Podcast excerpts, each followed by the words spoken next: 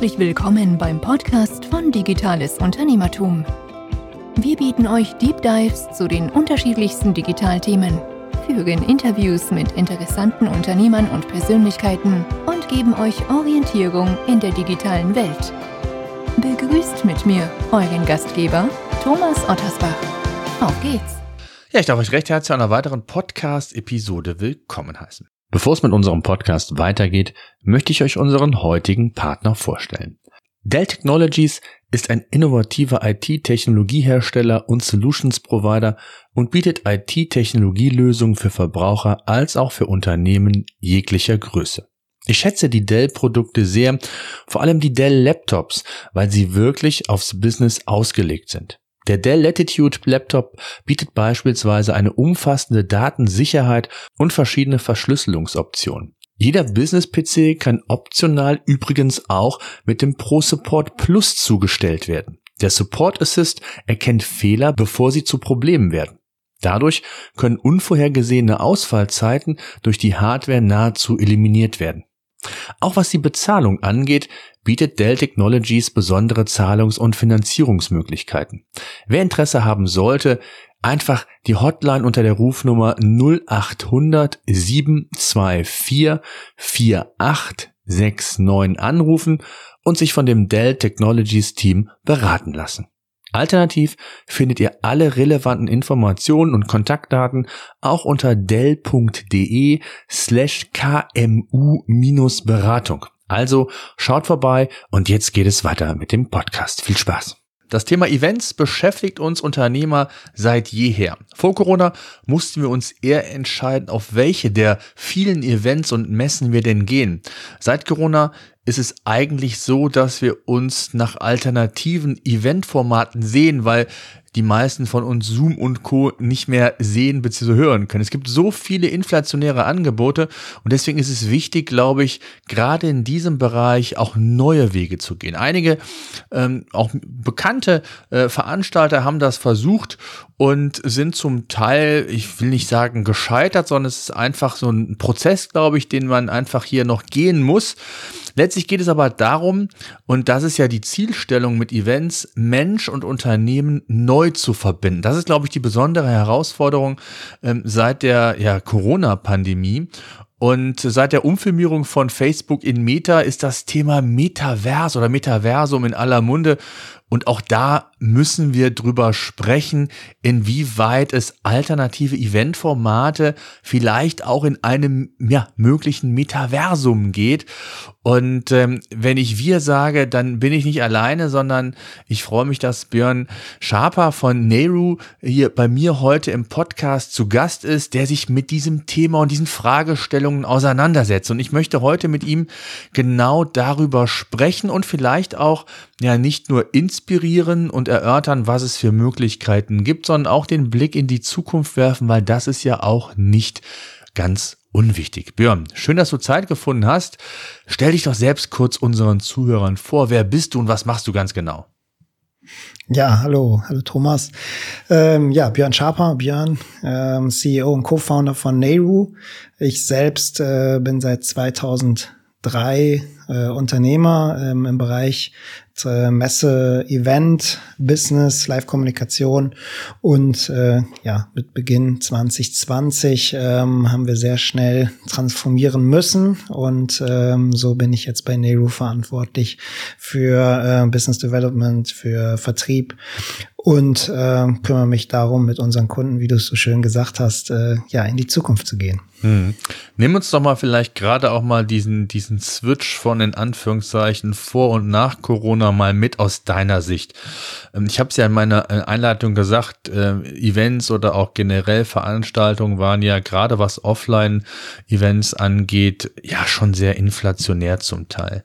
Wie hat sich aus deiner Sicht die Branche verändert und wie hast du das Ganze wahrgenommen, als es dann wirklich auf einmal in den ersten Lockdown ging? Und da muss man, glaube ich, nicht sagen, eine komplette Branche erstmal in Schockstarre, glaube ich, war, ne? Ja, wobei nicht nur die Branche, sondern auch die Kunden, ehrlicherweise, weil es ja wenig Alternativen gab oder man sich nicht so um die Alternativen bemüht hat. Wir haben schon, das hat uns damals auch ein bisschen geholfen. Ab 2017, glaube ich, dann auch eine Kooperation und eine Landingpage mit einem Anbieter für virtuelle Messen auf die Strecke gebracht und hatten exakt null Leads darüber generiert. Und das war unsere bestbesuchteste Website oder Landingpage, ne, so ab März 2020. Und wir haben uns am Anfang mal so gefragt, woher uns die Anfragen alle so kommen, weil wir es auch schon tatsächlich fast vergessen hatten, dass wir dafür sogar eine Landingpage gebaut hatten. Und das zeigt auch, dass die Kunden, also vorher war der Need auch nicht so da. Ich glaube, was wir gelernt haben und auch die Kunden gelernt haben, dass man ja viele Events oder Termine, Meetings, Workshops, die man so in der Vergangenheit gemacht hat, dass die nicht immer irgendwie sinnstiftend waren und Mehrwerte gebracht haben, sondern es war halt einfach so. Man hat das auch gar nicht hinterfragt, man ist überall hingefahren, man hat Kundentermine gemacht, gerade so im Vertrieb, wo ich auch früher aktiv war, bin ich durch die ganze Republik gefahren, also 50, 60, 70.000 Kilometer im Jahr und habe Kunden dort Sachen gezeigt, die man heute mit dem Wissen und der Technik heute auch vielfach, nicht alles, aber vielfach auch digital machen kann. Ich glaube, da ist ein großer Shift passiert und ja, das war irgendwie, wie gesagt, vor Corona waren Messen und Veranstaltungen, die waren da, inflationär, ja, aber auch viele so nach dem gleichen Schema, nach dem gleichen Ablauf und wie gesagt, es wurde nicht wirklich hinterfragt. Ja, kann ich absolut nachvollziehen. Was mich interessiert, wir haben ja so ein bisschen eine kleine Evolution hinter uns. Wir haben das Ganze in der ersten Phase, glaube ich, jeder auf Zoom und Co. umgeswitcht, weil es gab ja keine Alternative, ne? Also es gab kein Business Case für Events. Also die gesamte Branche ist ja so ein bisschen, ja, nicht nur brachgelegen, sondern musste sich ja nicht nur disruptieren. Es ist die Frage, die ich mir stelle, wenn wir so ein bisschen mal zurückblicken, brauchen wir überhaupt noch alternative Eventformate? Oder haben wir uns vielleicht nicht sogar daran gewöhnt, das Ganze eher virtuell zu machen? Wohl wissend, dass viele der Vorteile, die so Events haben, also Thema Networking, der persönliche Austausch, Kommunikation. Wie ist dein Empfinden da und wie hat sich das vielleicht sogar in den Köpfen verankert oder siehst du das gar nicht? Ja, sehr gute Frage. Ich glaube schon, dass man Events brauchen, auch ein Teil wahrscheinlich auch die Messe noch braucht. Oder ich glaube, was wir sagen, das immer so unnötige Business-Trips vermeiden oder langweilige Messen oder so Events mit nur Frontalbeschallung ohne Interaktion. Ich glaube, so all das muss man hinterfragen. Ich glaube schon, es gibt Formate, Networking-Formate, Sachen, wo man kreativ auch arbeiten muss, wo man irgendwo auch eine Experience nochmal hat, die auch definitiv virtuell ja manchmal ein bisschen schwieriger umzusetzen sind. Ich glaube, ich auch, da hat analog schon eine Daseinsberechtigung. Ich glaube aber, dass man immer wieder auch schauen sollte, wenn man solche Eventformate durchführt, wie kann ich sie digital verlängern? Wie kann ich das miteinander mixen? Wie kann ich auch vielleicht eine kleinere Audience vor Ort haben, das Networking dort und die Qualität steigern und die größere Audience bespielen? Und ich glaube, was so dazugekommen ist, und das finde ich halt extrem spannend und ich beobachte nur, dass es nicht immer ja so wirklich konsequent umgesetzt wird, dass ich zusätzliche Optionen habe. Es wird immer so ein bisschen... Das liegt vielleicht auch so in unserer Gesellschaft aktuell so. Es gibt immer so schwarz und weiß, es gibt immer zwei Lager. Es wird immer die Frage gestellt, okay, analog oder digital und das eine ist viel besser als das andere. Ich glaube, dass man halt durch das Digitale einfach zusätzliche Optionen gewonnen hat. Und ich kann mittlerweile vielleicht ein analoges Format machen. Wir hatten so ein Event gebaut mit der Celine Flores Villers zusammen.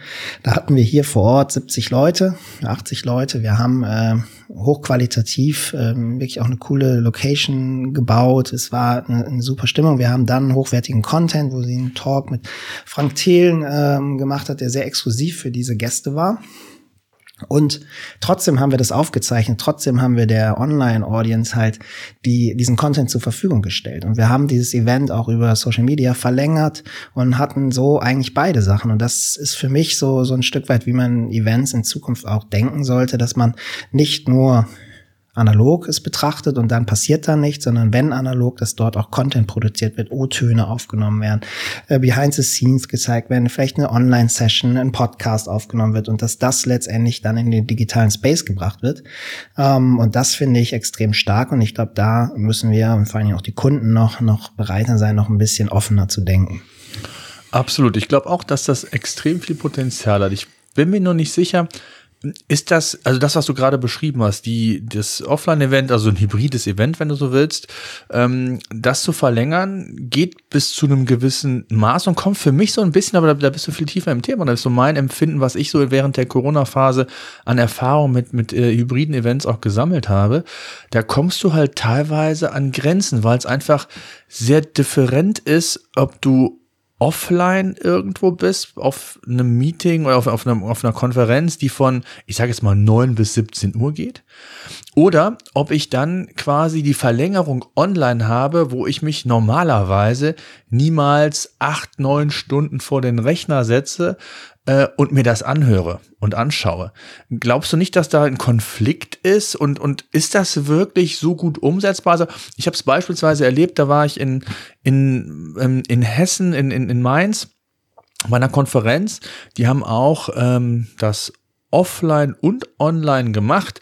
Und dann gab es, gut, mal abgesehen von den technischen Schwierigkeiten, dass dann auch die Teilnehmer der Online-Session Fragen stellen konnten an den Vortragenden, all solche Themen, ja.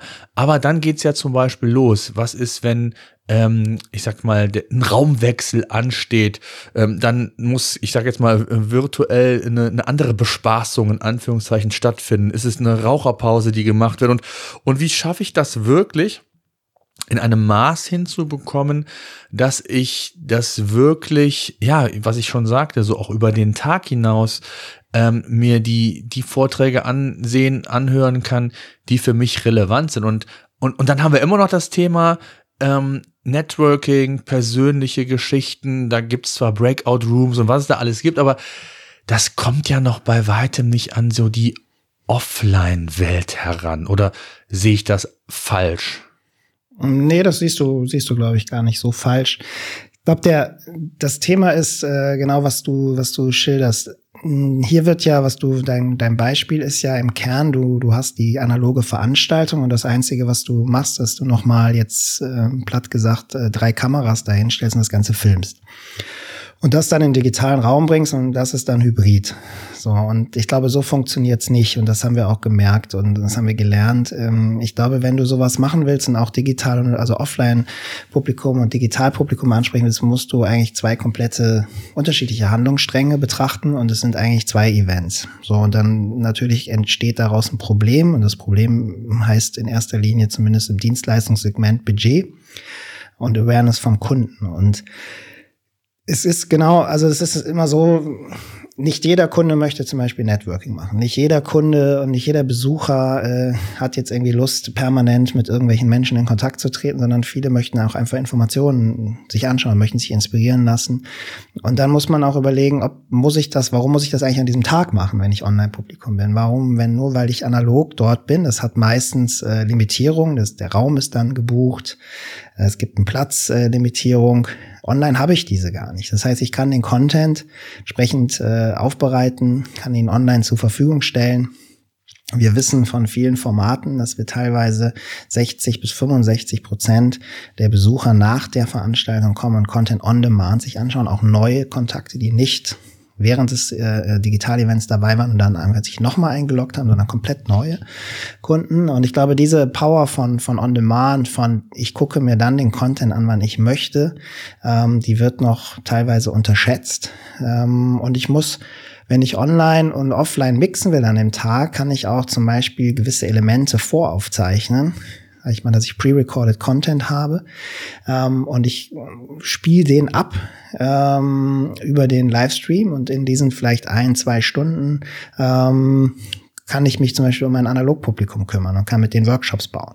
Ich kann auch mit meinem Analogpublikum Workshops bauen und digital zum Beispiel gar nichts anbieten in der Zeit. Also es ist ja auch so, dass wir auch immer wieder Formate so bauen, dass wir gar nicht mehr 8 Stunden, weil das war am Anfang so, da hat man auch dort dieses analoge Konzept eigentlich 1:1 übertragen. Und es waren auch die Kundenanfragen, die gesagt haben, ja, wir haben hier schon die Agenda, es ist alles fertig, wir dürfen es nur nicht machen, weil halt durch Corona bedingt die Absage kam und wir haben aber schon alles gemacht und so soll das jetzt auch digital gemacht werden. Der Erfolg war gar nicht so schlecht, weil die Menschen halt in der Zeit auch wirklich Zeit hatten, waren im Homeoffice, gerade so in der Anfangsphase war irgendwie alles noch am Sortieren und dann haben sich viele halt hingesetzt und sich immer 5, 6, 7 Stunden sowas reingezogen.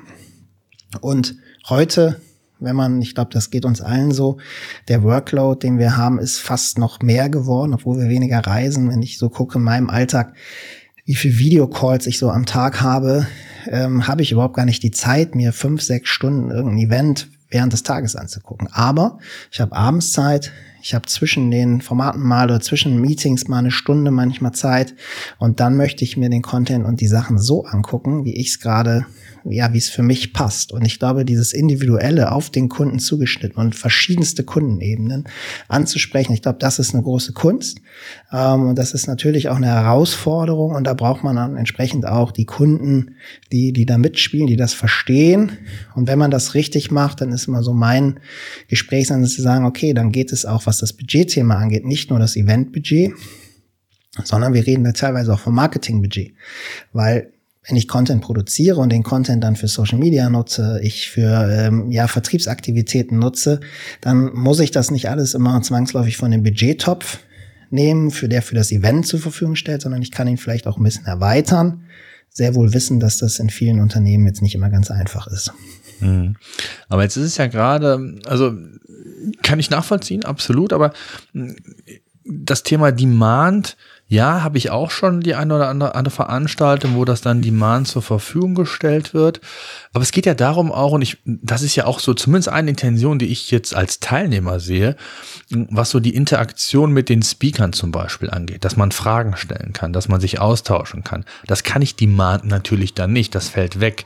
Und dann ist ja die Frage, wird es dann noch als so wertig gesehen von den Teilnehmern? Und dann bin ich so ein bisschen auch beim Geschäftsmodell, dass ich als Veranstalter mir das in Anführungszeichen überhaupt erlauben kann, das Demand zu machen, weil ist es nicht der Anspruch eher zu sagen, ich muss das live machen, ich muss das exklusiv machen, sowohl offline als auch online, damit ich die Wertigkeit in Form auch von Tickets, ich sage jetzt mal, rechtfertigen kann oder ist das eine falsche Perspektive? Naja, wenn wir jetzt mal die OMR uns angucken, die OMR verkauft Masterclasses für sehr viel Geld und auch sehr viele davon und das zeigt ja eigentlich sehr wohl, dass man auch da digital Businessmodelle aufbauen kann und ich glaube auch hier, ob ich jetzt interagiere mit dem Speaker, das kann ein Element sein und wenn mir das wichtig ist und ich da eine Wertigkeit habe und auch die Möglichkeit habe, dann würde ich mir dann auch unter Umständen den Termin dann auch freischaufeln und da irgendwie hingehen. Das ist also gar keine Frage, aber wenn ich die Möglichkeit nicht habe, bin ich trotzdem ja froh, dass ich das On-Demand mir anschauen kann und ich kann ja trotzdem auch sagen, du kannst dir Content gegen Bezahlung auch angucken, nur dann muss der Content auch, und das ist glaube ich der nächste Punkt, der muss halt auch inhaltlich stark sein und der muss auch gut aufbereitet sein. Wenn ich jetzt, sage ich mal, das PowerPoint-Webinar mit 40 Folien, die alle vollgeschrieben sind und ich bin da so als kleines Bildchen unten zu sehen, schlecht ausgeleuchtet, schlechter Sound, dann ist es halt schwierig, dafür Geld zu verlangen. Das ist aber in der analogen Welt ehrlicherweise dann auch schwierig. Oder beziehungsweise ist vielleicht, kann ich Geld verlangen oder kommen auch ein paar, aber die kommen wahrscheinlich nicht mehr wieder. So, von daher tut sich das, finde ich, gar nicht so viel. Ich persönlich, ist aber eine reine Subjektivmeinung, ich weiß, dass das auch nicht alle teilen und ich da auch immer mal wieder anecke. Ich persönlich mache mein Networking weitestgehend über LinkedIn und bin da sehr digital unterwegs und versuche mich da auch sehr stark auszutauschen und bin da sehr aktiv.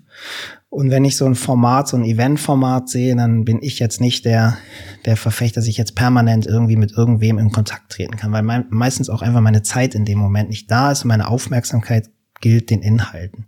Und trotzdem freue ich mich auch, wenn es so Formate gibt, dass es dann nachher vielleicht eine Q&A gibt oder es gibt ein Meet and Greet oder es gibt irgendwie so einen Networking-Abend. Dann finde ich das zum Beispiel spannend. Und ich kann mir auch vorstellen, dass man vielleicht in Zukunft eher die Informationsübermittlung digital macht, dass man dort die Inhalte digital spielt, weil ich sie viel besser präsentieren kann. Ich bin über Kameratechnik, ich bin viel näher dran an den Leuten. Die Botschaften kann ich viel besser präsentieren, als wenn ich sie als Speaker auf einer Bühne bringe. Da gibt es ganz wenige, die das wirklich gut können. Und gerade im B2B-Bereich kann ich es wahrscheinlich an einer Hand abzählen. Über Kamera und vielleicht auch über Pre-Recorded und über Techniken wie Präsentation einspielen. Durch verschiedene Formate kann ich, glaube ich, viel stärker die Botschaften präsentieren als analog. Aber vielleicht gibt es dann das Networking, den Networking-Bereich, der ist dann vielleicht analog und das koppelt man dann, Veranstaltungen teilt man dann so ein Stück weit und da fokussiert man sich dann wirklich auf das Thema Networking für die Leute, für die das relevant ist, für die Leute, die das nicht relevant sind.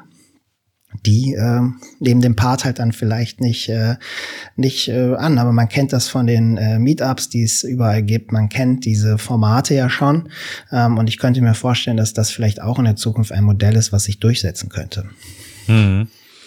Ja, absolut. Also ich habe ja da auch so, ja, was heißt Ideen und für mich ist das eigentlich, also aus meiner Perspektive, das ist meine subjektive Meinung, der falsche Weg zu sagen, ich mache das irgendwie hybrid, so nach dem Motto, ich mache ein Offline-Event und streame das, genau wie du gesagt hast, 1:1 online.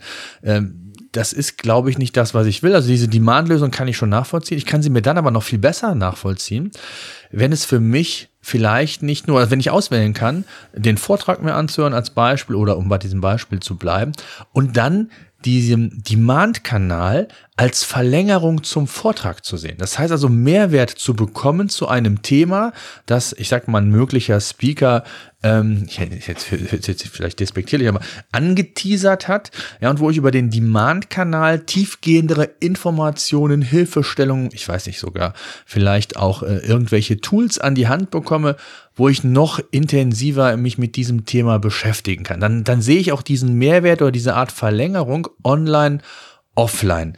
Wie siehst du das? Ja, bin ich bei dir sogar. Also du könntest zum Beispiel hingehen, dass du sagst, okay, ich habe jetzt, oder anders gesagt, wir haben im klassischen Veranstaltungsformaten ist es so, wir nennen das bei uns Talking Heads, Keynote, Panel Discussion, Produktpräsentation und auch oft digital passiert es dann, dass man eigentlich so einen Talking Head nach dem nächsten sieht. So, wir haben im März 2020, damit sind wir gestartet mit einem Format, 45 Minuten, so gestaged, dass du jede Botschaft so 5 Minuten hattest. Und das haben wir gemacht und es war hochinteraktiv, es war super schnell, es war schnell geschnitten und dann war eben genau 5 Minuten angeteasert und dann sagt man nachgesagt, okay, dann gibt es davon nochmal weiteren Inhalt. Und da war so das Feedback, wie gesagt, März 2020, so ein bisschen, ja, ganz cool, aber es ist mir zu viel Show, es ist zu viel Entertainment, das ist nicht seriös genug. Das ist, glaube ich, so ein bisschen so ein deutsches Phänomen, ein bisschen eher Understatement und ein bisschen seriöser und jetzt nicht so wie eine Show oder wie Infotainment, sondern eher, ja, wie gesagt, dann lieber die 30 Minuten Präsentation halten. Und das hat man dann auch so in 1,5 Jahre war das dann so der Trend und mittlerweile muss man fairerweise dazu sagen, kommt es genau eigentlich an den Ursprung zurück, dass viele Kunden zu uns kommen und sagen, okay, wir wollen 60 Minuten ist das Event, 45 Minuten, 70 Minuten und dann aber wirklich Vollgas und jede 5 Minuten passiert was, es kommt was Neues, es kommen kurze Botschaften und dann passiert genau das, was du sagst, für diejenigen, für die das dann weitergehend interessant ist, kannst du dann Formate anbieten, wo du sagst, die sind on demand verfügbar, es sind Masterclasses, Deep Dives, Campfires, solche Themen kannst du halt bauen und da kannst du dann auch vielleicht technisch nochmal mehr Sachen zeigen, Produktpräsentation, Demos und kannst wirklich diesen technologischen Vorteil, dass du halt viel mehr schneiden kannst, dass du eine Regie hast, das hast du ja alles in Live-Events nicht. Das kannst du dann halt wunderbar nutzen und solche Formatwechsel, solche Verlängerungen, glaube ich, sind auf jeden Fall in der Zukunft super spannend. Und gerade so dieses Thema Learning, Weiterbildung, weil ich meine, ich gehe ja zum Event, es gibt ja zwei, entweder möchte ich mich irgendwie entertainen lassen, So, oder ich muss da hingehen, gibt es dann sogar 3. Das ist irgendwie eine interne Veranstaltung, wo ich irgendwie hingehen muss. Oder ich möchte mich inspirieren lassen, ich möchte was lernen. Ich möchte irgendwie einem Speaker zuhören, der mich irgendwie nicht spannend finde. Und ich möchte irgendwie jemand, den ich vielleicht schon mal vorher irgendwo ein Buch gelesen habe oder bei LinkedIn irgendwas gelesen. Und dann möchte ich jetzt irgendwie rausfinden, was ist, wer ist das, und ein bisschen mehr eintauchen. Und gerade für solche Formate sind solche, ja, Masterclass-Varianten finde ich hochspannend. Und wenn man mal guckt, im Streaming-Bereich gibt es ja Formate, also ich glaube sogar Masterclass.de oder .com, und darum gibt es so andere, auch ganz viele aus Amerika, und in Deutschland gibt es ja auch 2, 3, die so Formate machen. Und die bieten, sage ich mal, standardisierten Content an, den sie hochwertig produzieren und dann entsprechend an die Kunden, die kann man sich dann wie bei Netflix dann irgendwie ein Abo abschließen. Und wenn man das Modell, die Art finde ich eigentlich ziemlich cool, wenn man das halt auf die Events und auf die individuellen Themen und fachspezifischen Themen runterbricht, aber trotzdem so cool produziert und baut, dann wird eigentlich digital ein totaler Mehrwert, weil dann ist es so ein bisschen eher wie so eine Netflix-Doku, und nicht wie ein Event oder wie eine, ja, Keynote auf einem Panel, wo man jetzt den einen Speaker geholt hat. Da lebt es vielleicht auch so ein bisschen von der Location und von der Stimmungslage. Und das habe ich ja jetzt digital nicht immer. Und man muss da auch sagen, da haben jetzt wahrscheinlich viele Zuhörerinnen und Zuhörer schon Tausende von Vorträgen gehört. Wie viele davon sind dann wirklich in Erinnerung geblieben? Wie viele waren wirklich outstanding? Das muss dann halt jeder nochmal so für sich beantworten. Aber ich könnte mir vorstellen, dass so eine neue Art der Inszenierung an der Stelle nochmal ganz neue Möglichkeiten ergeben. Und dann ist das Thema der Monetarisierung auch nochmal, bietet auch wieder neue Optionen. Ja, was heißt neue Optionen? Da würde ich gerade nochmal drauf zu sprechen. Weil ich muss mir auch meine Geschäftsmodelle als Veranstalter, muss ich ja schon neu denken. Ne? Also jetzt rein, gut, OMR ist vielleicht da nochmal eine Ausnahme, weil da macht es dann auch die Masse. Ne? Ich glaube, das normale, ich weiß gar nicht, was das Ticket kostet, 49 € oder ich weiß nicht genau was, aber da muss ich mir ja schon Gedanken machen. Also wenn ich hochwertige Inhalte anbiete oder wenn ich dieses ganze Thema Demand auch anbieten möchte, dann hat das ja extreme, ich sage jetzt mal Produktionskosten. Du hast eben gesagt, ich brauche Technik, ich brauche Events, ich brauche vielleicht einen Moderator, ich brauche eine Location. Also der Aufwand, den ich betreiben muss, ist ja dann schon nochmal, ich will nicht sagen doppelt so viel, aber es ist schon mehr Aufwand, den ich betreibe, und das muss ich ja letztendlich, wenn ich jetzt, ich sag mal, aus dem Blickwinkel des Veranstalters mal schaue, muss ich das ja dann auch irgendwie anders bepreisen und anders darstellen, oder? Glaubst du das? Ja, geht? Also ja, auf jeden Fall. Also ich sag mal, bei der OMR ist ja 49 € das Ticket wahrscheinlich so. Es gibt aber ja auch das, sag ich mal, das Business-Ticket oder das Masterclass-Ticket, das kostet dann irgendwie 999 €. Es gibt die Hinterland of Things, die in so eine Richtung geht. Also es gibt ja, sag ich mal, immer mehr Veranstaltungen, die auch so, sag ich mal, so hochwertig Location, aber auch irgendwie coole Speaker, und die dann auch ein Stück weit inszenieren. Und am Ende Kosten, also ich kann das immer, also wie gesagt, wir sind jetzt ja kein klassischer Veranstalter, deswegen kann ich da jetzt nicht so 100%, wie gesagt, die richtige Lösung anbieten. Aber ich würde jetzt mal vorstellen, wenn jetzt mal, wie gesagt, das OMR-Beispiel, die Messe Hamburg, die dort gebucht wird für die ganzen Räume, das wird auch ein paar Euro kosten. Und ich glaube, der Vorteil ist ja hier an der Stelle auch dieses Umdenken. Das ist nicht, ich muss ja das ganze Geld nicht an einem Tag reinbekommen oder 2 oder 3, sondern wenn ich so ein Content-Element habe, dann läuft das natürlich auch langfristiger. So, und wenn ich sowas produziere, dann funktioniert das auch ein Stück weit, einfach unabhängig von nur dem Event. Das heißt, ich habe dadurch die Möglichkeit, auch als Veranstalter oder als Firma, wer auch immer sowas dann baut, der mit seinen Kunden wiederum, mit seiner Community ja auch langfristig in Verbindung bleiben kann und jetzt nicht nur einmal im Jahr für ein paar Stunden, sondern ein Stück weit mehr. Aber ich bin bei dir, das möchte ich auch gar nicht zur Abrede stellen, das ist natürlich eine Challenge und eine Herausforderung. Also es ist jetzt nicht, okay, wir machen jetzt nur irgendwie hochwertigen Content, stellen den hin, labeln da ein Ticket dran und dann läuft das alles wieder. Das ist eine massive Herausforderung und es ist ein komplettes Umdenken, also das möchte ich gar nicht zur Abrede stellen.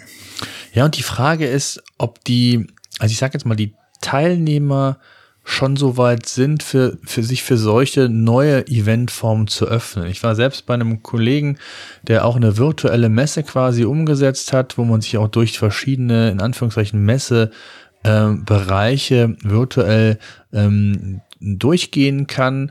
Und dann war mal ein Vortrag da, dann war mal da was. Dann war das am Anfang gehypt, aber das dauerhaft als die Plattform anzubieten. Und dann reden wir eher vom Plattformgedanken, Medienplattform oder Aufbau einer Community. Das ist ja gar nicht so einfach. Das heißt, da sind ja besondere Herausforderungen. Auf der einen Seite, du hast gesagt, ich muss hochwertige Inhalte liefern, möglichst exklusive, weil auch das war ja ein Zeichen der Branche oder generell, dass halt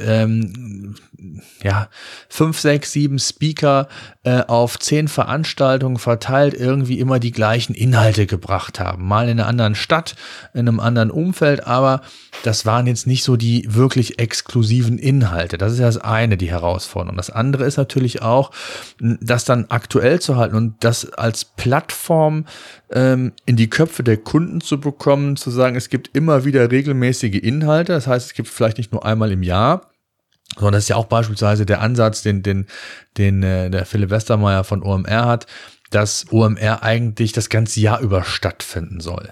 Ist das denn so die neue Denke, die ich haben muss als Veranstalter? Und siehst du nicht auch, dass, ich sag mal, die Teilnehmer, die Nutzer vielleicht noch gar nicht so weit sind, um das auch so zu verstehen, dieser Plattformgedanke? Ja, also die neue Rolle als Veranstalter würde ich schon mitgehen. Also ich glaube, dass das schon eine gute Option ist. Und ich sehe es aber auch als Herausforderung, ja, dass Kunden da in vielen Teilen vielleicht noch nicht so weit sind. Und das liegt natürlich auch ein Stück weit daran, dass Kunden ja jetzt selber auch in den Markt ja drängen und Kunden selber auch Angebote machen. Und viele Kunden sind ja selber Veranstalter mittlerweile, ja, und bauen ihre Events oder bauen Themen, die sie besetzen und spielen auch in dem Bereich halt mit. Das heißt, da kommen natürlich auch nochmal neue Player auf den Markt. Aus der Veranstalterperspektive, wenn ich jetzt sowas sehe, deswegen glaube ich auch, das Thema der virtuellen Messe ist halt ja auch so ein Beispiel. Das funktioniert leider nicht. Also ich kenne jetzt keinen, der an so einer Messe teilgenommen hat und gesagt hat, das war der absolute Renner, und ich kenne auch, also weder auf der Kundenseite noch auf der Besucherseite, da werden auch nicht viele Leads generiert.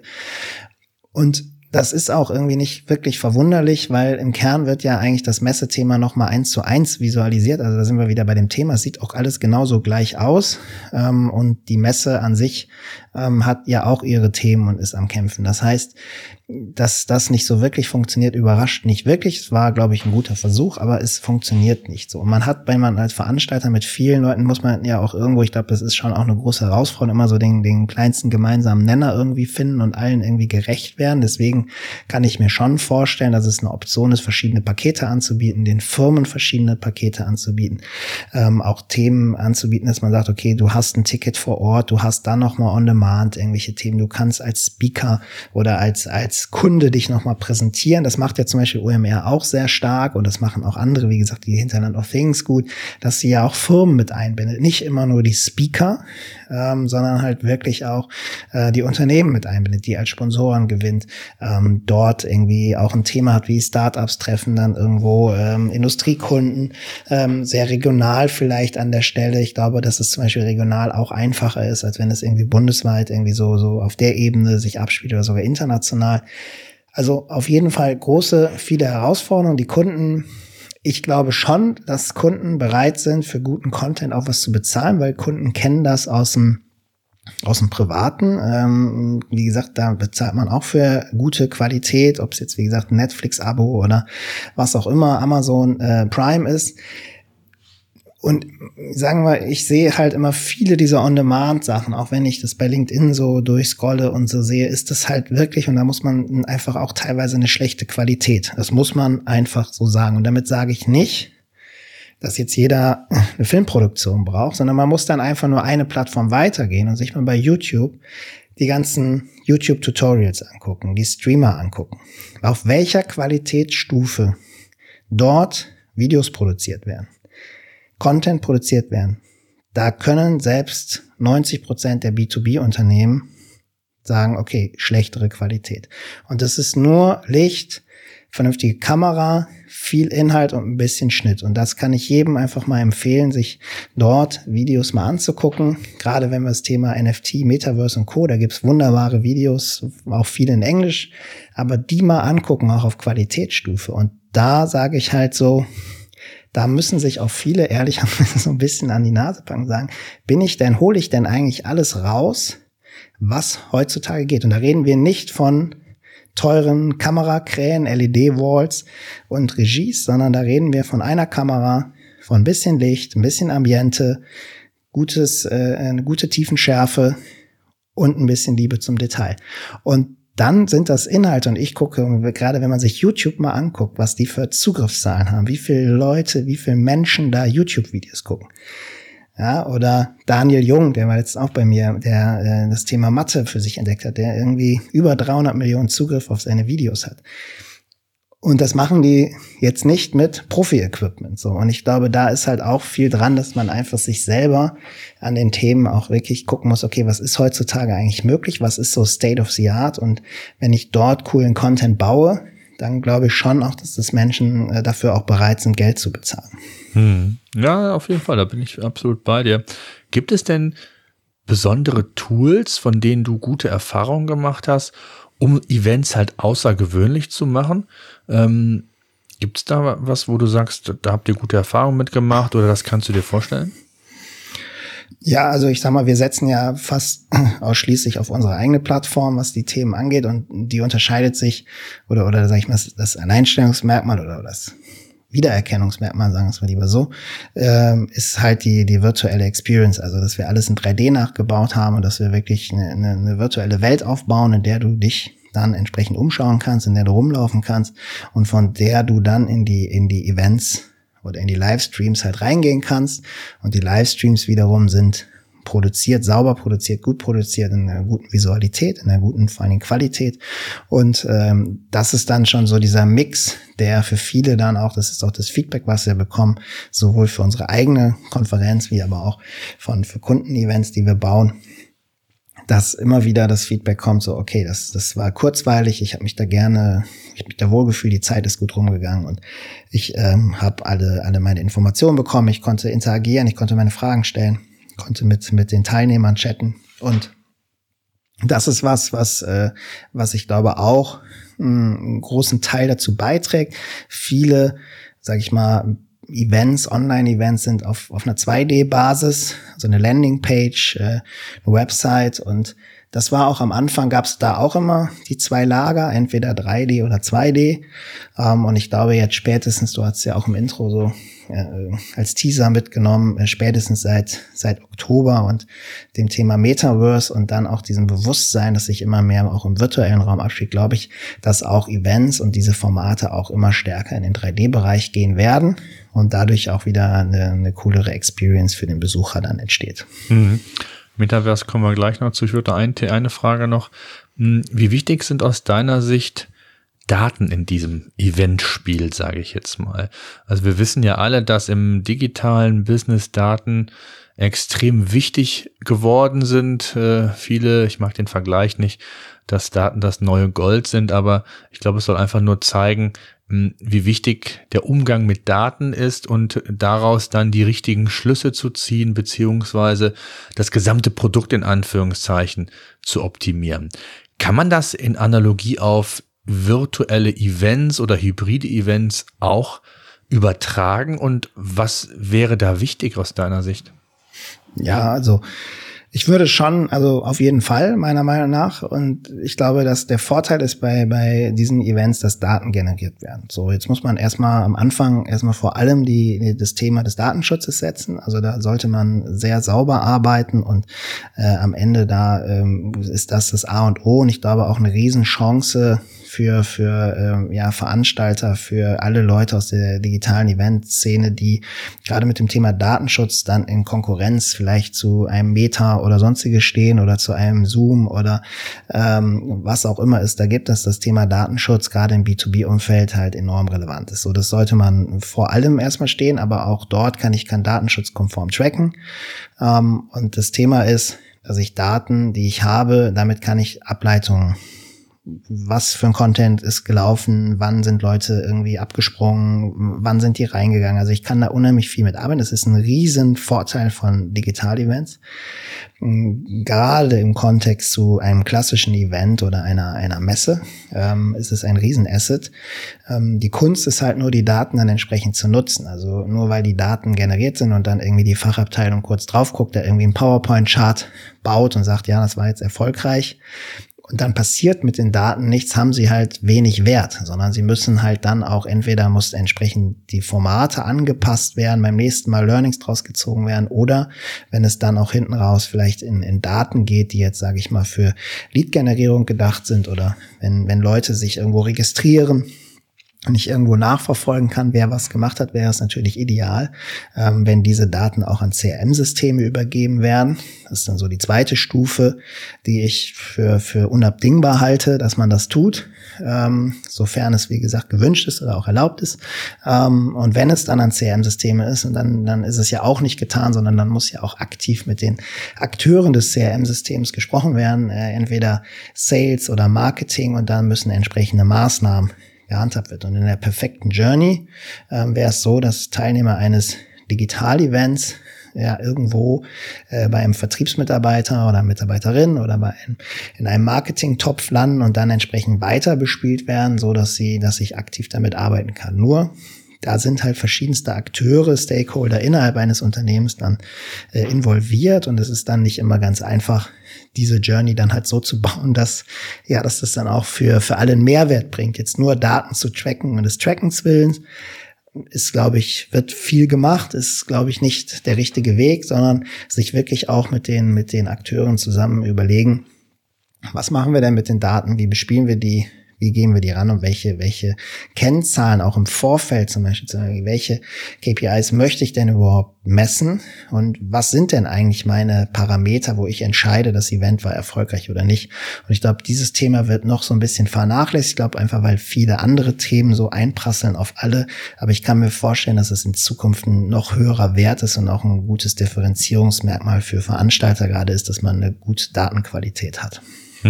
Absolut. Also ich vergleiche das eigentlich immer so, das ist so mein Ansatz. Ein guter E-Commerce-Player hat ja verschiedenste Daten. Der im besten Fall weiß er sehr viel über seinen Kunden, ne? Und so könnte man das im Eventbereich ja auch machen, dass man Präferenzen versucht herauszufinden. Das kann man ja über verschiedene Touchpoints machen.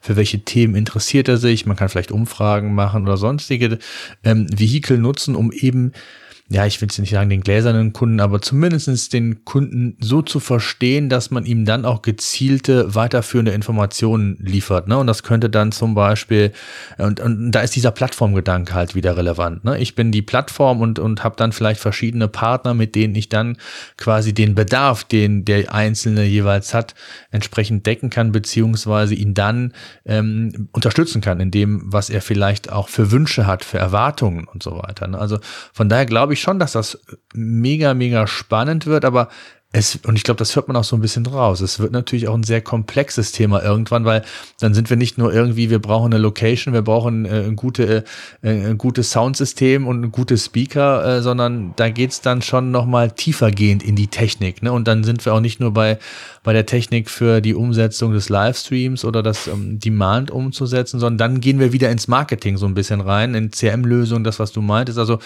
ich glaube, dass da extrem viel Power hintersteht, bin ich völlig bei dir.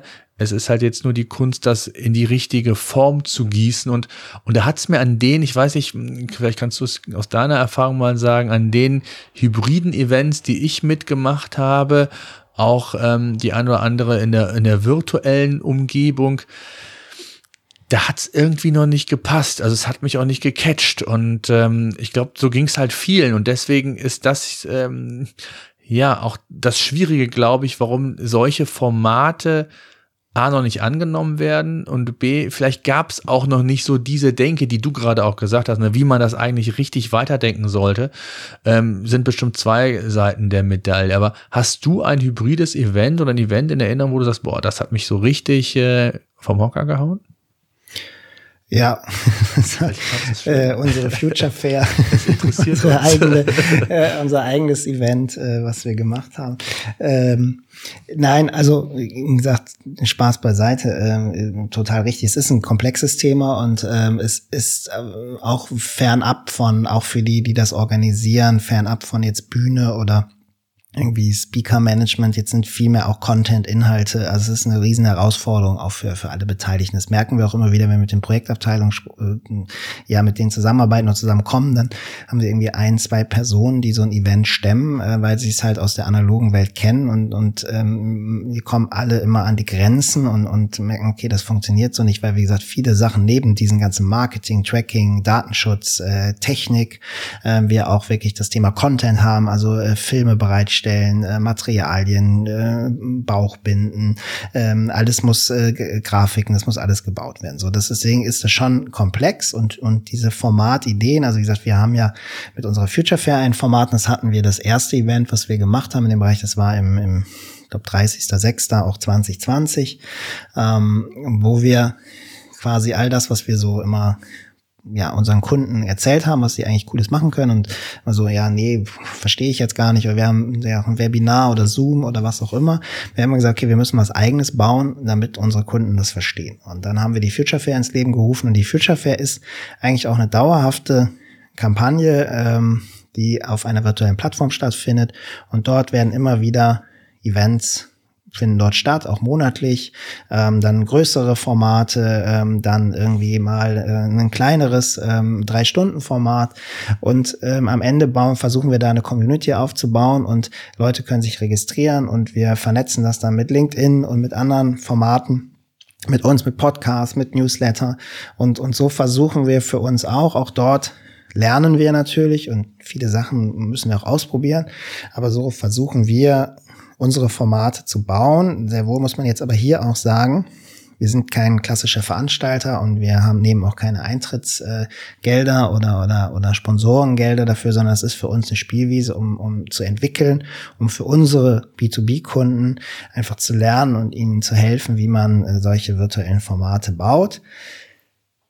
Sehr wohl in der Entwicklung jetzt in 2 Jahren kommen wir, jetzt im Juni werden wir eine große Future Fair bauen für 3 Tage und dort natürlich überlegen wir auch, ob wir irgendwie jetzt anfangen mal zu monetarisieren und so, das gibt's schon die Überlegung, aber das ist so in dem Feld, in dem ich mich bewege und aus unseren Events heraus oder aus unserem, haben wir jetzt knapp weit über 100 Events, 150 Events für Kunden umgesetzt und da waren aus meiner Sicht natürlich schon viele dabei, die irgendwie cool waren, die besonders, also zum Beispiel das Age of Water, was wir für Georg Fischer, ein Schweizer Industriekonzern, der am Ende Rohre für den Transport für Wasser herstellt, es aber trotzdem geschafft haben, über 1500 Menschen dazu zu bekommen und wirklich ein cooles Event, eine coole Community und nachher hat man sogar eine Marke daraus gebildet, die aus so einem Event entstanden sind. Also ich glaube schon, dass es Beispiele gibt, aber ich glaube auch hier so der Übergang dann der Aufwand ist so hoch für viele Unternehmen, auch aus der Sicht, dass das natürlich dadurch auch nochmal getrieben wird. Unternehmen sagen, naja, muss ich denn, wenn ich sowas mache, ich muss eigentlich dauerhaft irgendwie präsent sein im Netz,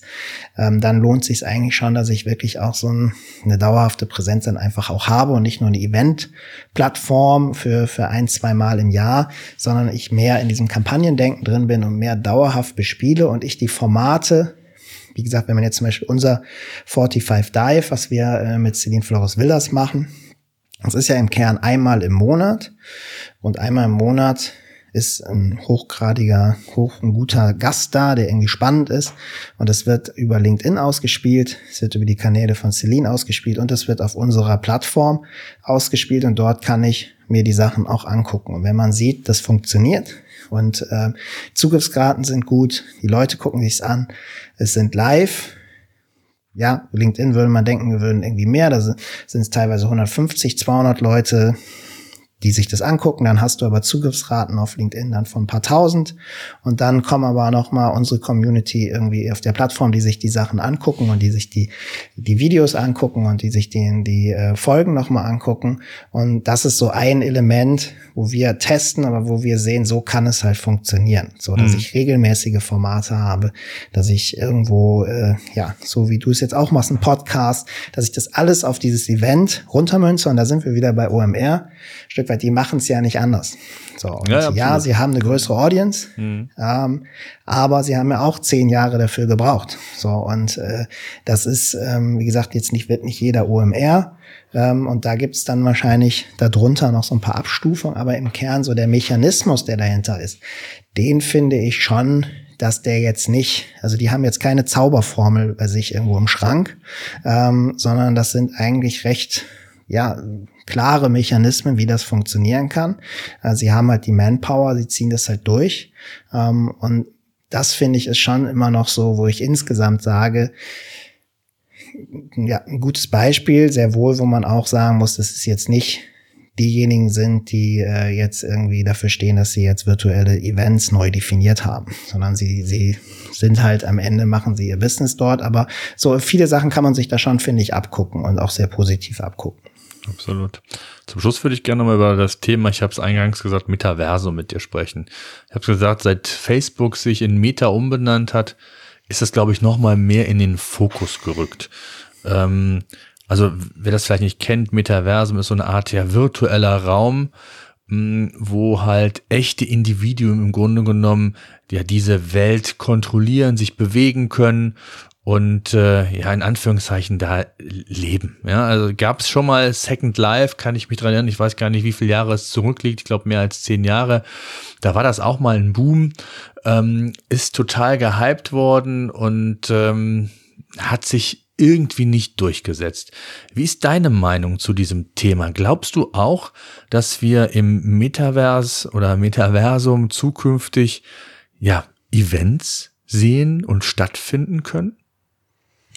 Ja, auf jeden Fall. Das ist ja jetzt schon so, dass es auf verschiedenen Plattformen, jetzt Roblox zum Beispiel, Fortnite, Konzerte stattfinden oder Events auch wirklich, ja, durchgeführt werden, noch auf einer anderen Ebene, als wir das vielleicht kennen und auch noch nicht in der B2B-Welt, wahrscheinlich komme ich gleich zu, wahrscheinlich auch ein bisschen schwieriger, aber ich glaube schon, ich glaube auch, dass Second Life, das ist natürlich immer so der Vergleich, der da gezogen wird, also das ist eigentlich immer klar und das ist auch, macht auch irgendwie Sinn, weil das doch so im ersten Blick relativ ähnlich ist, aber ich glaube, wenn man so guckt, was das Metaverse und was da alles so hintersteht, ist es ja am Ende, sage ich mal, die Experience fürs Thema Web3 und wenn ich das Web3 mal nehme, sind da halt ganz viele wiederum Trends mit drin, wie ein NFT, was zum Beispiel für Ticketing oder Monetarisierung funktioniert und wenn ich da dann mal so jetzt in unserer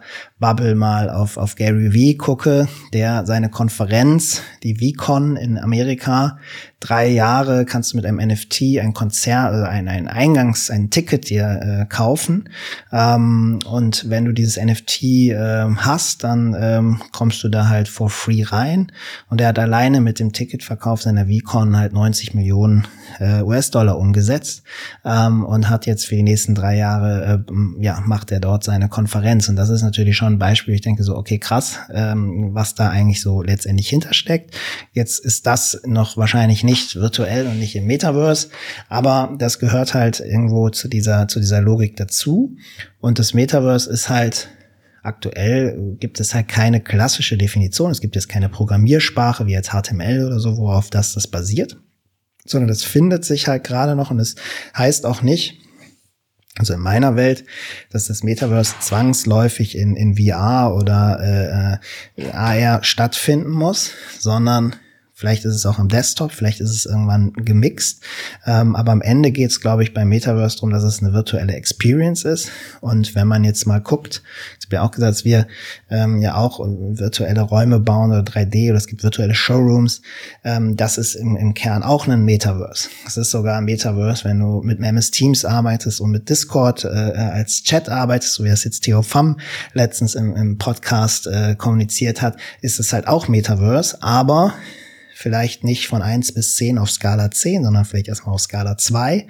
Aber es geht eigentlich darum, letztendlich anders sich digital zu bewegen, sich digital an Communities anzuschließen und digital einfach oder virtuell einfach Erlebnisse zu haben. Und da, glaube ich, sind wir in vielen Teilen gar nicht so weit weg, wie wir denken. Aber ich bin bei dir, so wie es jetzt zum Beispiel in diesem Meta-Video von Mark Zuckerberg, was ja extrem erfolgreich war oder extrem viel geklickt worden ist, wenn man sich das mal anschaut, auch da kann ich mal, also YouTube einfach mal eingeben, Meta, Mark Zuckerberg, ich glaube CEO oder Keynote, noch als Schlagbegriff dann, das ist, glaube ich, knapp eine Stunde. Ich glaube, bis wir da sind, das dauert noch sehr lange, weil es halt auch, das war jetzt im Handelsblatt vor 2 Wochen, eine schöne 8 Seiten über das Metaverse auf der Titelseite, auch, glaube ich, recht außergewöhnlich.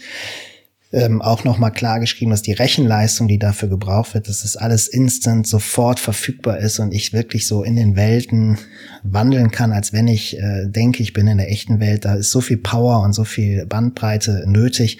Ich glaube, da sind wir noch ein Stück weit entfernt und wir in Deutschland an der einen oder anderen Stelle noch ein bisschen mehr. Ja, das stimmt wohl. Also unabhängig von Bandbreite. Ja, ich stelle mir halt auch, also ich kann mir das durchaus vorstellen. Also ich kann mir das, habe da durchaus die Vision zu sagen, ich kann mir so diese virtuellen Welten vorstellen. Ich glaube auch Second Life, der Vergleich, der hinkt natürlich, A, weil es eine ganz andere Zeit war damals. B, glaube ich, sind wir da schon technologisch auch weiter oder auch vom Mindset her, ja, viel, viel weiter als damals. Und das war ja eher was für Jugendliche. Mittlerweile weiß man, das kann man auch vielleicht ins Business übertragen. AR, VR, du hast es gesagt, es wird auch jedes Jahr gehypt, so richtig durchgesetzt hat es sich noch nicht, es kommt immer jedes Jahr, jetzt ist das Jahr von AR und VR, also ich bin da sehr neugierig, ich habe so hier und da natürlich auch ein paar Zweifel, ob ich, auch das hast du eben ja mal gesagt und thematisieren, das finde ich absolut auch korrekt, dass man ja zum Teil auch schon ein zeitliches Problem hat, Ressourcen, ne? Und wenn ich mir dann vorstelle, ich wandere da durch irgendwelche Welten und habe am Arbeitsplatz, wo ich es ja dann mache in der Regel, wenn ich jetzt mal im B2B sehe, dann vielleicht auch nicht die Zeit und je nachdem, was es dann auch für Kommunikationsmöglichkeiten, Formen gibt, dann weiß ich nicht, ob es das quasi ist, was sich durchsetzen wird. Aber ich kann es mir durchaus vorstellen. Ich habe hier und da sicherlich noch Zweifel.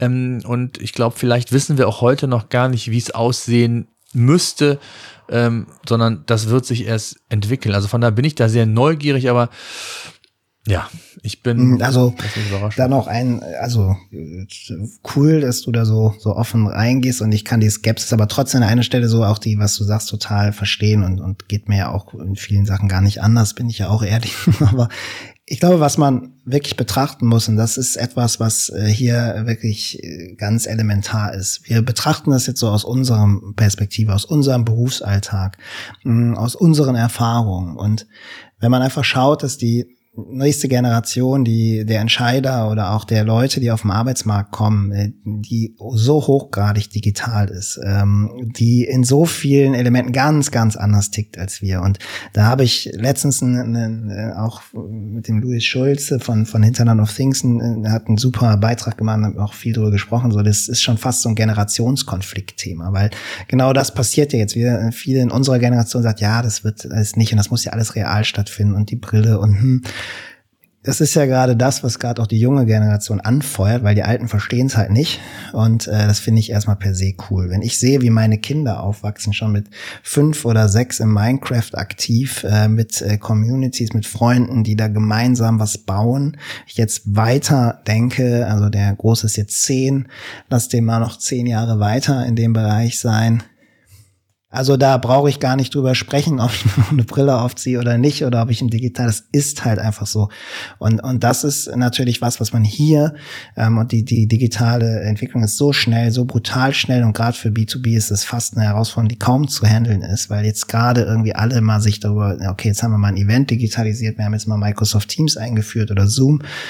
Und jetzt steht schon das Metaverse vor der Tür, das ich noch vielleicht greife und jetzt reden wir noch über Web3, über DAOs und über NFTs und dann ist es eigentlich schon vorbei und das Thema Krypto hatten wir noch gar nicht, also von daher ist es so brutal schwierig und ich glaube, das ist halt wirklich eine immense Herausforderung und Transformation, in der wir stecken.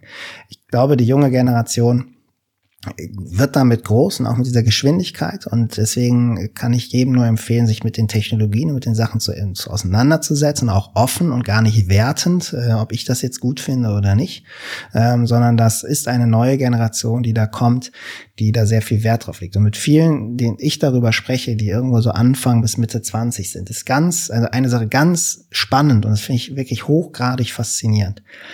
Diese Generation kommt alle aus dem Gaming-Bereich. Die sind alle mit Games groß geworden, anders als wir. Die sind mit Online-Games groß geworden, die sind mit Community-Games groß geworden, und die reden alle ausschließlich von Communities und was man als Community gemeinschaftlich erreichen kann. Das ist denen das Wichtigste von allen. Und die sagen, unabhängig von Alter, Geschlecht, Herkunft, wo du sitzt, spielt alles keine Rolle. Hauptsache, du bist in der Community, hast deinen Wert. Wiederum keiner von diesen Menschen spricht davon, dass man ihn zwangsläufig analog treffen muss und dass Community und Netzwerk nur persönlich läuft, sondern alle sprechen zwar von Community, aber sagen alle, das funktioniert digital und virtuell. Und für die ist es völlig normal, die haben Freunde, mit denen die so eine intensive Beziehung, die sie noch nie getroffen haben, die vielleicht auf einem ganz anderen Plan, also in einem ganz anderen Kontinent leben.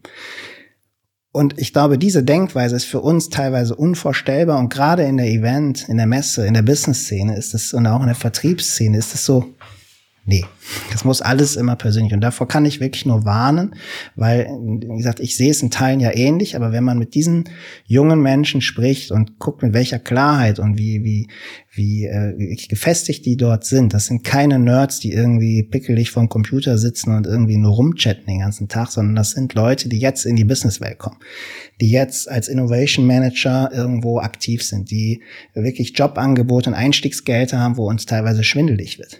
Die sind voll drin, und die werden diese Generation und das Thema Metaverse, alles was daran hat, wirklich treiben, und ich sehe da irgendwie keinen Ansatzpunkt, warum man jetzt sagen soll, nee, das wird nichts. Und ich glaube, das muss man sich immer wieder klar machen in diesem Thema.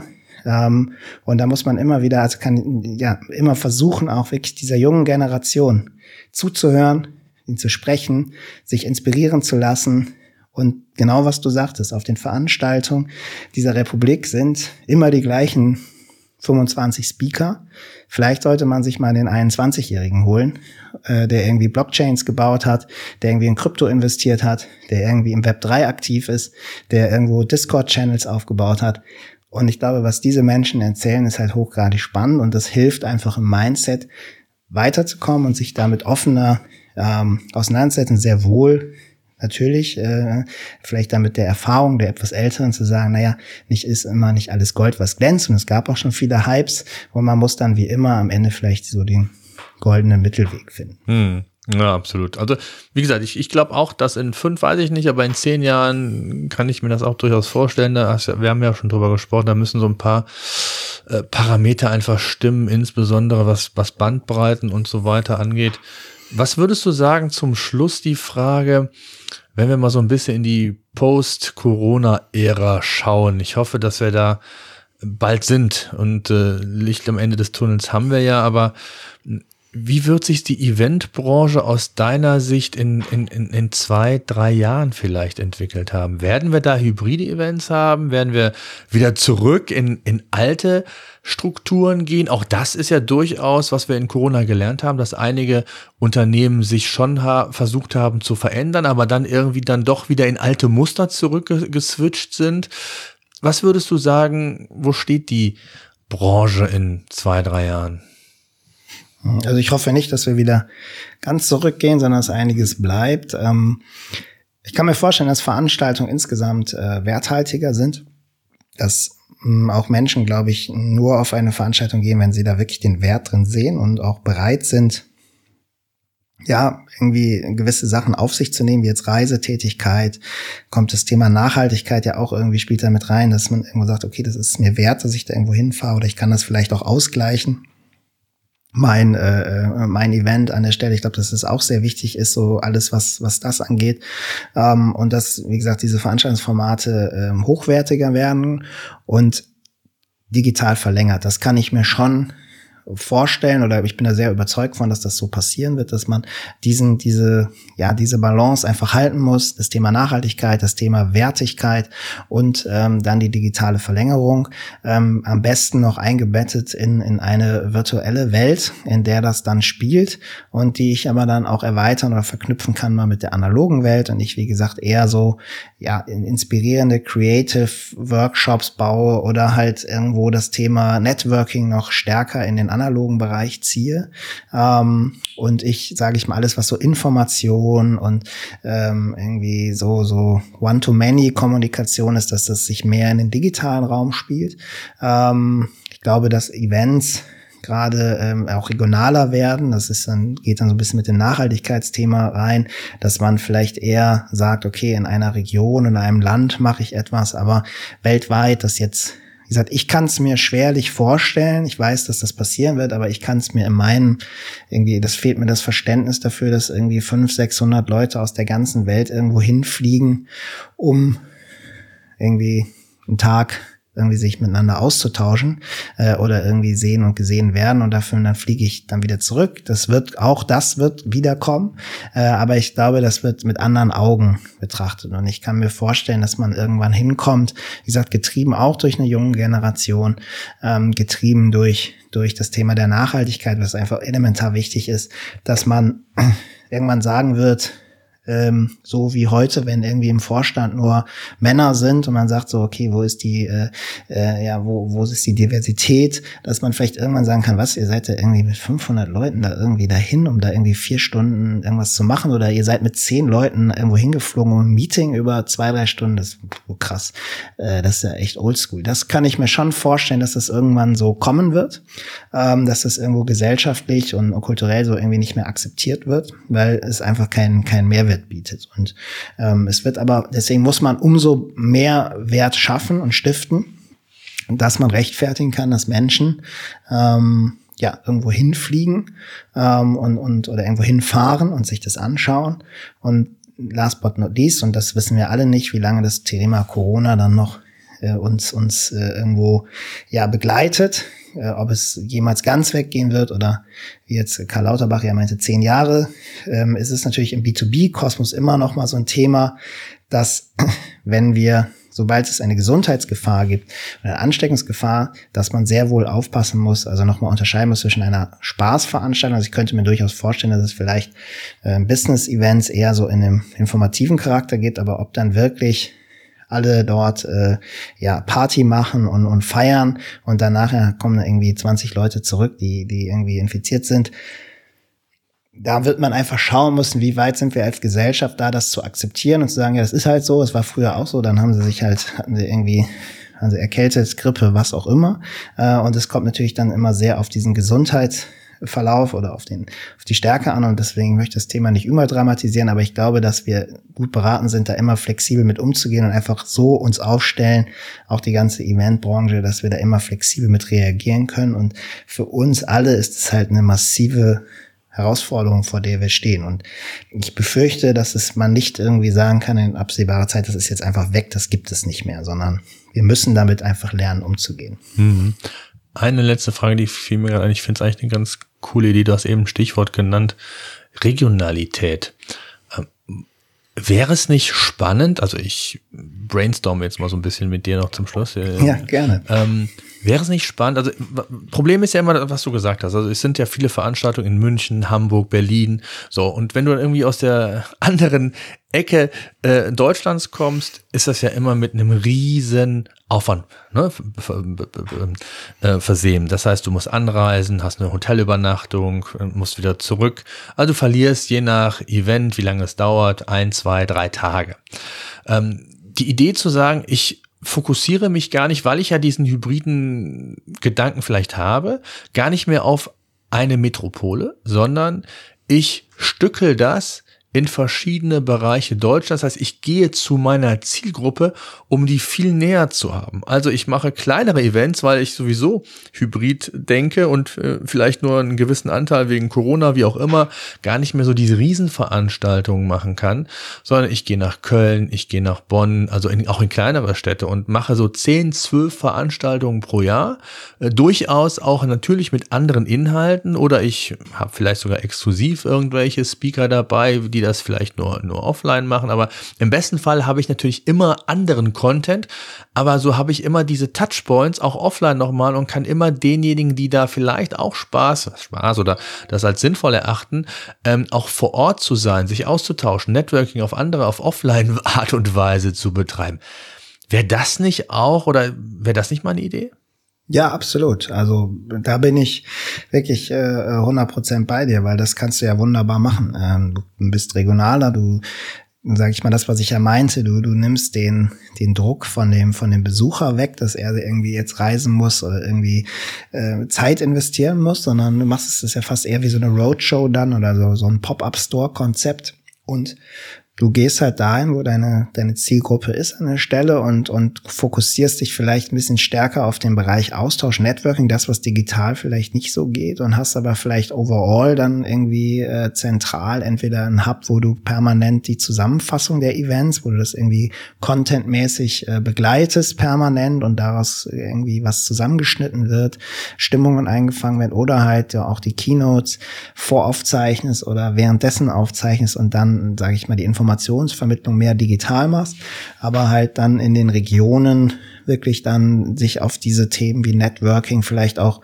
so Themen wie Essen oder generell Sinne ansprechen, dich darauf regional fokussierst und solche Konzepte fährst und sowas ist an der einen oder anderen Stelle, glaube ich, wird auch schon klar mit experimentiert und getestet, aber ich könnte mir durchaus vorstellen, dass das einen totalen Mehrwert gibt und für alle ja spannend ist, also für die Eventbranche spannend ist, weil man eine mehr Planungssicherheit hat, das ist auch dauerhafter kann und man auch vielleicht das Risiko nicht hat. Jetzt, wenn du eine große Veranstaltung hast, die wird dann halt abgesagt. Das ist natürlich ein Problem. Hast du vielleicht 10 oder 12 geplant und vielleicht in den Bundesländern, das haben wir ja jetzt auch alle gelernt, ja, du kannst dich nur diversifizieren, sondern du kannst ja theoretisch sogar, und dann sind wir wieder bei dem Thema, da schließt sich irgendwann der Kreis mit dem Thema Daten, vielleicht ergibt sich ja sogar regionale Schwerpunktthemen, die ich herausfinde, wo ich auch andere Inhalte liefere. Ja, also vielleicht gibt's, weiß ich nicht, ist jetzt immer gesponnen, aber im Online-Marketing gehst du auch zur Zielgruppe, du zeigst denen, was sie sehen will. Und im Offline, also ich sag mal im Offline-Event-Bereich ist es eigentlich so, es gibt immer eine Location, ne, und das war's. So, und im Online-Marketing oder generell kann es sich ja durchaus rauskristallisieren. Ich sage jetzt mal was auch Bildungsgrad und solche Themen oder auch Themenschwerpunkte, Interessen angeht, ja, dass ich da durchaus regionale Unterschiede habe. Und das kann ich ja perfekt sogar auch auf die Region ausweiten. Und wenn ich das dann, ich sag mal, kombiniere mit wirklich coolen Inhalten, dann ist es ja auch für die Onliner interessant, je nachdem, von wo ich halt zuschaue. Und wenn ich mich für das Thema interessiere, dann bin ich halt dabei, ja, bei diesem Schwerpunkt. Also ich glaube, da kann man schon einiges machen. Ich glaube, wir haben auch rausgefunden, das ist schon oder kann schon ein komplexes Thema werden. Also wer jetzt Eventveranstalter werden wird, ich glaube mal ebenso, wie das der Philipp Westermeier gemacht hat oder auch Marco Young, schöne Grüße, falls er den Podcast hören sollte, mit seinem Campings, dann mal ebenso in kleiner Runde zu starten, zu gucken, wie es entwickelt, als Hobby das Ganze zu betreiben. Das wird, glaube ich, zukünftig schwer, weil auch die Anforderungen an Technik, auch an Inhalt, das sind schon nochmal andere. So, das Thema hat sich schon, und das ist vielleicht so ein positives, wenn man das überhaupt positiv benennen darf, was Corona gebracht hat, dass sich das Ganze schon nochmal disruptiert hat und vor allen Dingen auch professionalisiert hat und auch nochmal so auf eine andere Ebene gegangen ist, glaube ich, oder? Ja, auf jeden Fall. Also gerade jetzt so im Laufe der Zeit, man merkt, die Sachen werden immer aufwendiger, sie werden professioneller, aber sie werden auch, so wie wir das gerade hatten, sie werden mehr gestückelt, also SAP zum Beispiel macht, glaube ich, jetzt auch so ein dauerhaftes Format, das kommt ja immer mehr, dass man so wirklich dort, und das ist ja auch aus der Event-Sicht, wie gesagt, ich finde das ja positiv, dass man einfach dauerhafte Revenue-Streams hat und irgendwie eine Planbarkeit hat. Und das ist ja gerade jetzt für die Branche erstmal nach der Zeit ja auch ein schönes Signal. Ich glaube auch, dass die Einstiegshürde schwieriger geworden ist. Auch das muss ja jetzt für die, die da sind, jetzt per se, ist es ja erstmal ganz gut.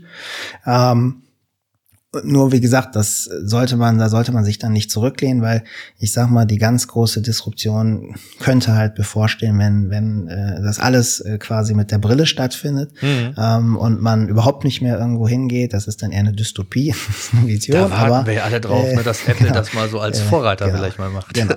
Aber wir werden sehen. Aber das kann das wäre dann so für alle natürlich so. Und auch darauf sollte man zumindest irgendwie sich drauf einstellen und das immer mal ein Auge drauf haben. Man muss sich ja da jetzt nicht irgendwie verrückt machen lassen, aber wie gesagt, das wird wahrscheinlich auch so nicht kommen, aber ja, ich glaube, wir haben viele Sachen auch vor 10, 20 Jahren auch nicht gesehen, wie sie heute sind, und das muss man immer ein bisschen gucken, aber trotzdem bin ich bei dir. Ich glaube, das kann ich auch jedem nur appellieren, und war ja bei uns auch so, dass man versucht, die Chancen zu sehen, zu gucken, wie man es optimiert, wie man dort Konzepte findet, die einfach auch für die Besucher, aber auch für die Aussteller, für die Veranstalter halt einfach attraktiv sind, und ich glaube, da gibt's noch ganz, ganz viele Möglichkeiten. Das ist natürlich auch irgendwie eine spannende Spielwiese. Absolut. Björn, ich danke dir sehr für deine Zeit, für deine Gedanken. Ich fand's spannend und vor allen Dingen bin ich sehr neugierig, jetzt noch neugieriger als vorher, wie sich so das Thema verändert und wie vor allen Dingen die Veranstaltung sich verändert. Von daher danke ich dir sehr, bleibt alle gesund und bis dahin. So, das war unser Podcast für heute. Eine Bitte habe ich noch. Ich würde mich freuen, wenn ihr unseren Podcast bei iTunes oder über welchen Kanal auch immer ihr den Podcast entsprechend hört, bewerten und abonnieren würdet. Gerade wenn ihr keinen Podcast künftig mehr verpassen wollt, würde ich mich über ein Abo sehr freuen. Ansonsten, wenn ihr Fragen haben solltet, Themenwünsche, Interviewpartner, schreibt mir an podcast@digitales-unternehmertum.de.